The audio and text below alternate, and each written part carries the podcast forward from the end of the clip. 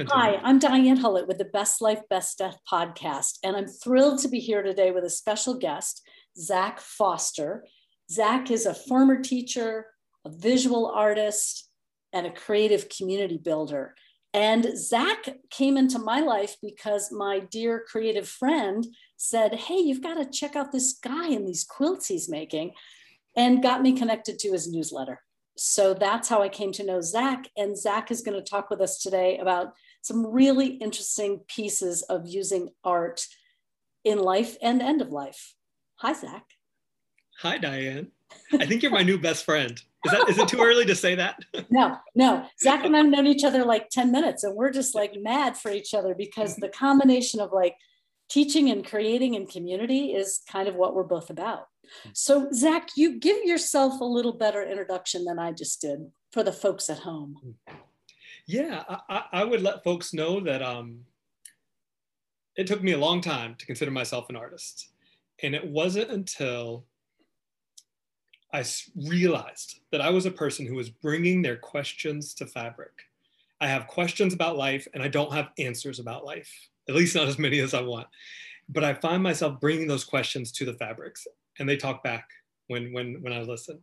And so I'm a person who listens to fabrics and tries to keep the stories that fabrics tell connected to the pieces that are created. And that's so important with the memory quilt work that I do, the burial quilt work, and the funeral quilt work that I do. And I know we'll get there in just a moment.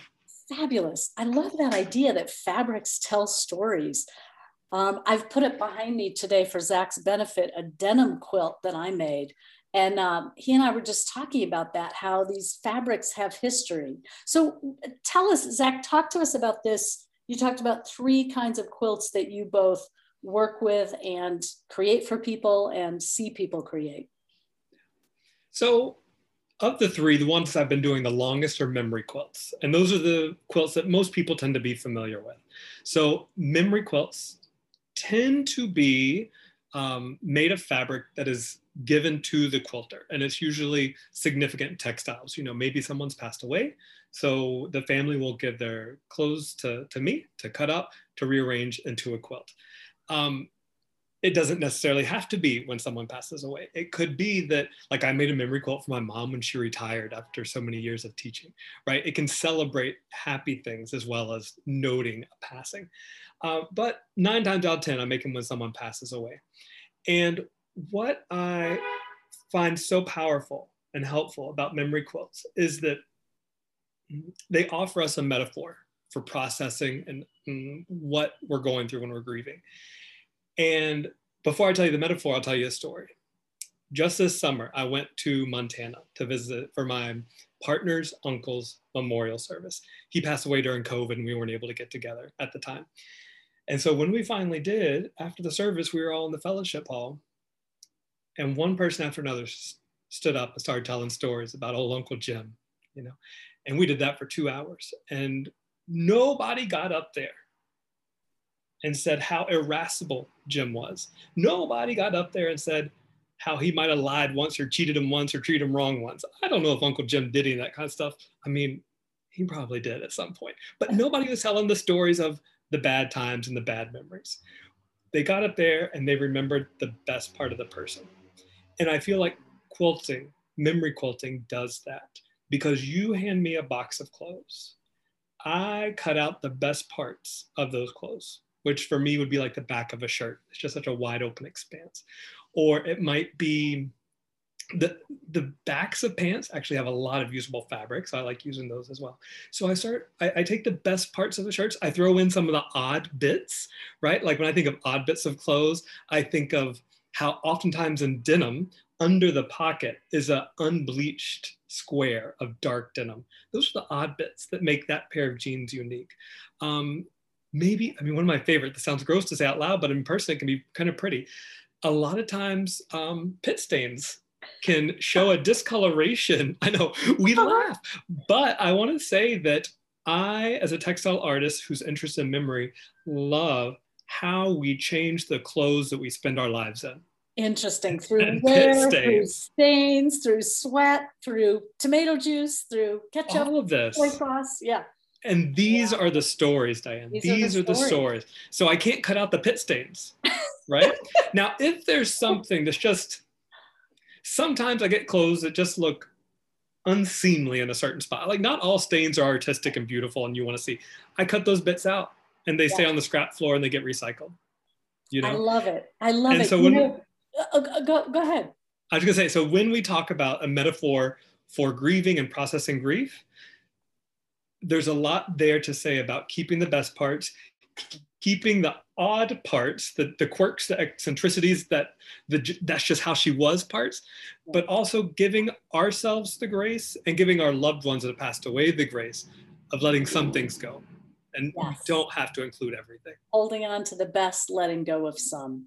I, I collaborated with a friend on a quilt for another friend that took all of his mother's uh, holidays. She loved Christmas stuff. And we took all of these Christmassy sweatshirts and t-shirts and made this beautiful quilt. And he said he loves to, he turns different sections of it so he sees different parts. But that idea of taking the best of her that she loved the holidays and celebrated it all year long, in her case, it was Christmas, you know, what a joy. So what about it, uh, what about these what about these other kinds? Funeral quilts, yeah. quilts?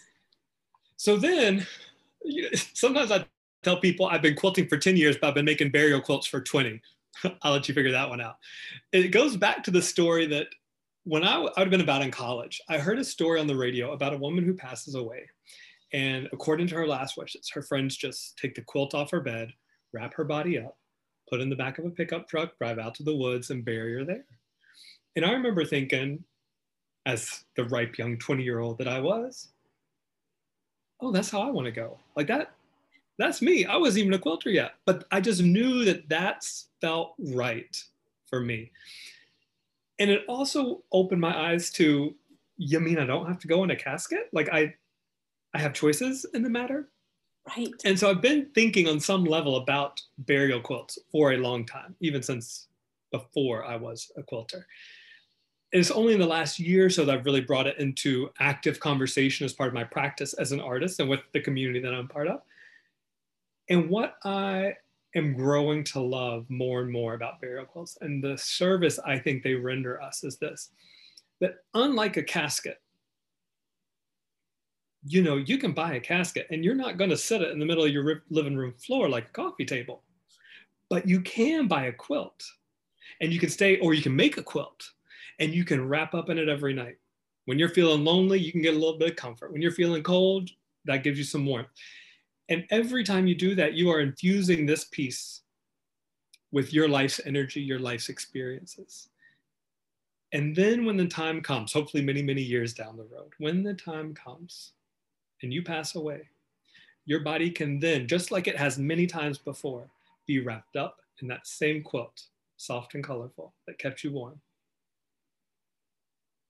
and lower you into the ground and be that last resting place for you, you know? Beautiful. It also, yeah, it also gives us the advantage, as folks who are familiar with natural burial and green burial know, of we're not sealing off these elements that are only borrowed, right? These organic elements that my body's made out of, I didn't invent them, I didn't make them. They are not my birthright. I have to give them back. This is like a library book from the universe I can't keep it. and so the idea of locking that inside of a hermetically sealed box is also runs very counterintuitive to me. So I love that quilts underground would last. I mean, I keep meaning to do an experiment about this to bury quilt and see how long it would last. I'm guessing yeah. a few months in good, healthy soil, right? Because I'm using all natural material. I think even a year potentially, but slowly Maybe. shredding, right? Yeah. And there's such a history to this. You know, as as Zak and I talked about doing this um, podcast, I looked up a little brief history of shrouds. You know, and ancient civilizations, prehistoric indigenous peoples wrapped people. They wrapped their corpses in animal skins. And then, of course, the Egyptians are sort of the best known, but they first wrapped their mummies in linen. And Europeans made soft fabric out of nettles that was kind of a pre silk. India and the Far East, with a belief in reincarnation, have always wrapped in a new shroud. Judaism is the practice of a simple shroud. People are buried, there's no buttons, no zippers, no fasteners, no pockets. And in the Muslim faith, again, the body is washed and dried and perfumed and placed in a white cloth shroud. So it's it's fascinating to me how the funeral industry has has really impacted us in the US and how we think that's kind of quote unquote normal. But really, for most of civilization, um, it was not about embalming and caskets. It was really about shrouds and placing in the earth. So I will do another podcast on that because that whole the green burial movement I think is alive and well. Very interesting.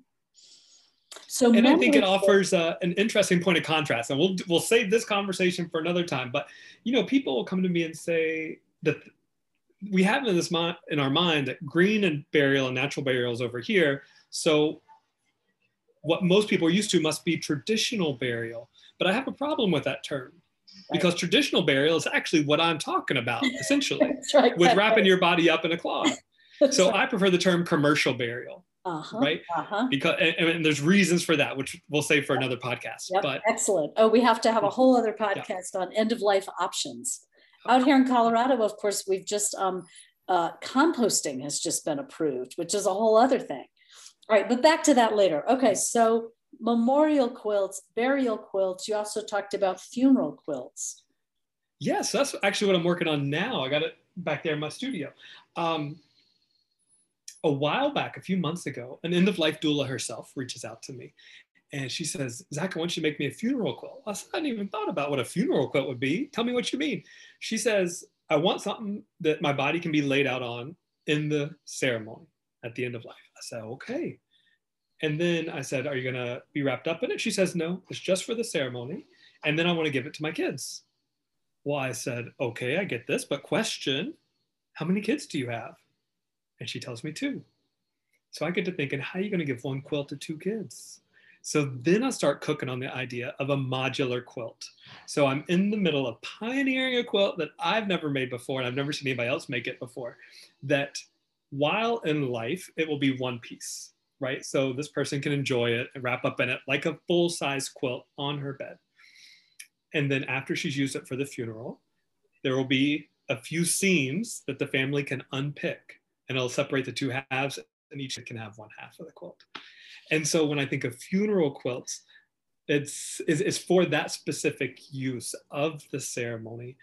Doesn't mean it can't be used outside of that, but that's the focus and that's what differentiates it from a burial quilt, which will eventually go in the ground.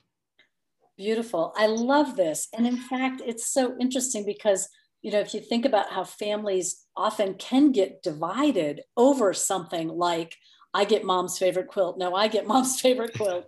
You've solved the disposition of um, beloved articles too. Here's the hoping. we'll find out many years from now, I suppose. Find out if that worked or not. Yeah. Very beautiful. Very beautiful. How did you, um, you talked about that you heard of a woman being wrapped in a in a quilt and put in the ground even before you started quilting. How did you come to fabric art? Mm. So I've been an artist for a long time. I mean, in my house, my mom really valued creativity.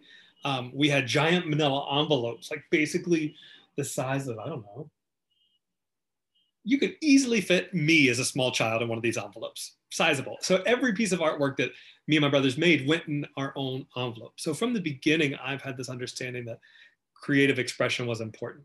And so I went through several different media, you know, screen printing, uh, painting, drawing, photography, graphic design. And then my friends started having kids. And I was like, okay, well, let me um, make them a quilt. That sounds like a good thing to do for someone having kids, you know. And I made one and then it's like, oh, I got an idea for a second one. So I made a second one. I said, oh, I got an idea for a third one and a fourth one. And then it's just snowballed from there. And wow. there's something about um, textiles that I think are unique as a medium to textiles. And that is that, and that also make them so perfectly suited for end of life care as an option. Because I've heard textiles called um, our second skin because it's what we wear over our body. So there's already a degree of intimacy with anything we call a second skin. I've heard it called our first roof, right? Our first house. Um, so that gives us a sense of the protective qualities of, of clothing. And there's also just the tactile. Like I, when, I, when I'm going through a thrift store, I'm, I'm rummaging through a pile of fabric I'm, I'm considering using for a quilt. I touch it first and I see it second. That tactile sensation is so important. It can be a beautiful fabric, but if I touch it and it feels synthetic to me, it's like the magic just gets lost. Drops, you know? just drops. drops. So true. Drops. I remember the friend who got me started quilting. She said to me one time, "Oh, just wait. Pretty soon you're going to care about thread." And I thought, thread? Why in the world would I care about thread? And you know, three years later, I was like, oh, this thread is so exquisite. Like it's so interesting how that can work in you and work on you. Totally. I remember the first spool of silk thread I ever bought. It was life changing. I don't always buy silk thread, but it gave me an appreciation for what a thread can mean. What a thread can be. And I love this. What a quilt can be. I mean, this is really um, you know my thought was when we talked about this podcast was sort of like how do we just sort of inspire people inspire people and awaken their imaginations to what fabric could even be connected to end of life? And i love that it's both practical and let's see what are all the adjectives? It's like practical tactile metaphoric and beautiful all at the same time. And i would say it can also operate as a document as a historical document if you're working with clothing and textiles that are significant to you, the, the quilt comes preloaded with stories. Tell about that quilt that's on your website, Zak. That's got the it's got a key on the back. Oh yeah, that's a good one, isn't it? Um, yes, I'll, I'll tell you this story. So this has happened in the last year. It's fairly recent. A woman here in Brooklyn named Claire reached out to me and said, Zak, I want you to make um, a quilt for my husband who's turning 40 for the next few months. I said, sounds great. She coordinates with all of his family members all across the United States to mail me fabric from his life, from their life together, their wedding, I mean, all sorts of stuff. And so I made this beautiful memory quilt. And I remember as soon as I got that top done, I hadn't sewn it all together yet, but the top was done. I take a picture of it and I send it to Claire. I said, Claire, here we go. Your quilt is, this part is finished. It's ready for you. And I didn't hear from her right away, you know, and that, that wasn't quite like her because she's usually pretty quick on the text. And it wasn't until later that night that she texts me back and says, Zak, that's so beautiful, but I'm not with my husband right now. I'm in the hospital. And I had known from the beginning of this commission that um, Claire had was dealing with cancer and didn't know how long she had. She's just doing her best day by day, you know? And so when she says she's in the hospital, it felt significant. And so I said, Claire, no problem. I will send this on to your husband. You take care of you, I'll take care of this, you know? So I sent the picture to her husband. He loved it, blah, blah. And the next day, Claire passes away. She never got to see the quilt finished. Oh. But I'm so thankful that she got to see at least the top. She knew that she had that final vision of what it looked like. She knew it was going to happen. And what's interesting to me as a maker has been a couple of different things. One, I realized in that moment that spending time with other people's fabrics, thinking about other people's stories, creates a connection that is significant and it's not easily severed. When I found out that Claire had died, it meant something to me and I had never met her. We just talked on the phone a few times, but I felt it. Looking at that quilt, I'm like, how do I do this now? You know? So there's something that was more than just the passing of someone who lives across the street from me or something, let's say. And then um, another takeaway I have from that quilt as the person who made it was that when it was finished, I reached out to her husband and said, Hey, buddy, your quilt's done. You know, I'd love to bring it by and never hear from him. Text him back a couple days later, nothing. So I reached out to his mom because she was in on the whole fabric gathering situation. And she says, Yeah, he just needs some time. And I get that. I get that. So as a maker, this quilt has also taught me that um, quilts hold stories. And sometimes quilters hold those stories too and we operate as a container in a way that I think doulas can understand that we operate as a container, not as a final resting place container. We don't hold on to that forever because we would drive ourselves crazy, but I can hold it for a while and then I can pour it out when it's time to pour out.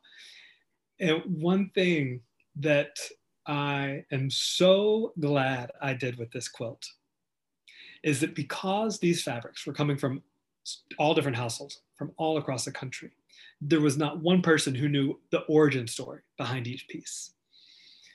And so I wanted to make sure to keep the stories with the quilt. And so what I did was something I'd never done before. It actually came from somebody who follows me on Instagram says, Zak, have you ever thought about something like this? And that got my gears going, you know? And so what I ended up doing was creating a swatch panel on the back of the quilt with a sample square of each of the main quilt fabrics on the front. And then beside the swatch panel, there's a little pocket. And if you reach in that little pocket, you could pull out a little dinner napkin that came from their wedding, actually. And on that dinner napkin, when you unfurled it, was that same grid I had hand drawn out in permanent ink. And inside of each square that corresponded with the fabric, I wrote the story of where it came from. So the story stays with the quilt. And when it's time for me to give this quilt over, he will have those stories intact and he can learn about where each piece came from. So beautiful. You listeners can see this quilt that Zak and I are discussing on his website, zakfoster.com. That's Z A K F O S T E R. Zak, thank you so much for being a guest. I think that we could just go on talking about a lot of really interesting links between creativity, end of life, um, connections, community. I think you want to say something too about community building through creativity because you've got I, such a piece for that. Um, yeah, I, I, would just say that um, none of us are an island. I firmly believe that. The poet says, No man is an island. I think that's true. That the best ideas are crowdsourced, and they always have been. We just have a new term for it now, crowdsourced. Um, like I just mentioned, that example with the swatch panel came from somebody else, got my gears going, and got me thinking about something new. I love trying new things. I love talking with people who want to talk about new things. Yeah. And so you mentioned at the top of this our conversation that I was a former high school public school teacher. And yes, that is true. I taught for 18 years in public schools here in New York and also down in North Carolina. And I have just recently left that job. Like we're talking in the last two weeks, folks. I mean, recently. Wow. And part of the thing that has made it possible for me to even entertain leaving a job I've done for 18 years and going whole hog on textiles is my Patreon community, and I'm so thankful for them. Um, we do a ton of different things. So we get together a couple times a month for a sewing circle online. We just sit and sew or listen and sew, whatever you want to do. We have workshops. We have creative cohorts, which are small groups of the same people that meet every month to share work and support each other in their creative explorations. And we have a wonderful Discord chat platform where people are connecting and talking at all hours of the night. It might not be the healthiest thing. Maybe we should shut it down so people can get some sleep. But hey, it's there for people when they want it. And so if folks want to find out more about that, there's a lot there to, to browse through. You probably the best way is just to connect with me on Instagram, and we can put that information in the resources. And through Instagram, it's a portal for everything I do. You can find links to Patreon and all that, and I would love to see you. Awesome. Thank you so much, Zak. One last question. Tell me something you're grateful for today. Ooh, ooh, everything. Okay, I will tell you. This morning, I was sitting down beside the pond here in Brooklyn, Prospect Park, and I was sitting beside this little bunch of asters right here. And this bumblebee came over. You know, bumblebees are just kind of like, they just kind of hop through the air. And he lands on one little aster and he takes a little bit of pollen, but he doesn't clean it out. And then he hops over to another little aster takes a little more pollen, and he doesn't clean it out. He's leaving pollen behind for other bees to come through and other pollinators. But I just thought, bee, thank you for that understanding of how life works. We take a little bit from here and a little bit from there. We leave things for other people to pick up that come behind us, and we all make it through. Awesome. Thank you so much, Zak. ZakFoster.com, and you can find him on Instagram. And I'm Diane with Best Life, Best Death. You can find my website, bestlifebestdeath.com. You can also follow me on Facebook and Instagram and Pinterest. Thank you so much, Zak.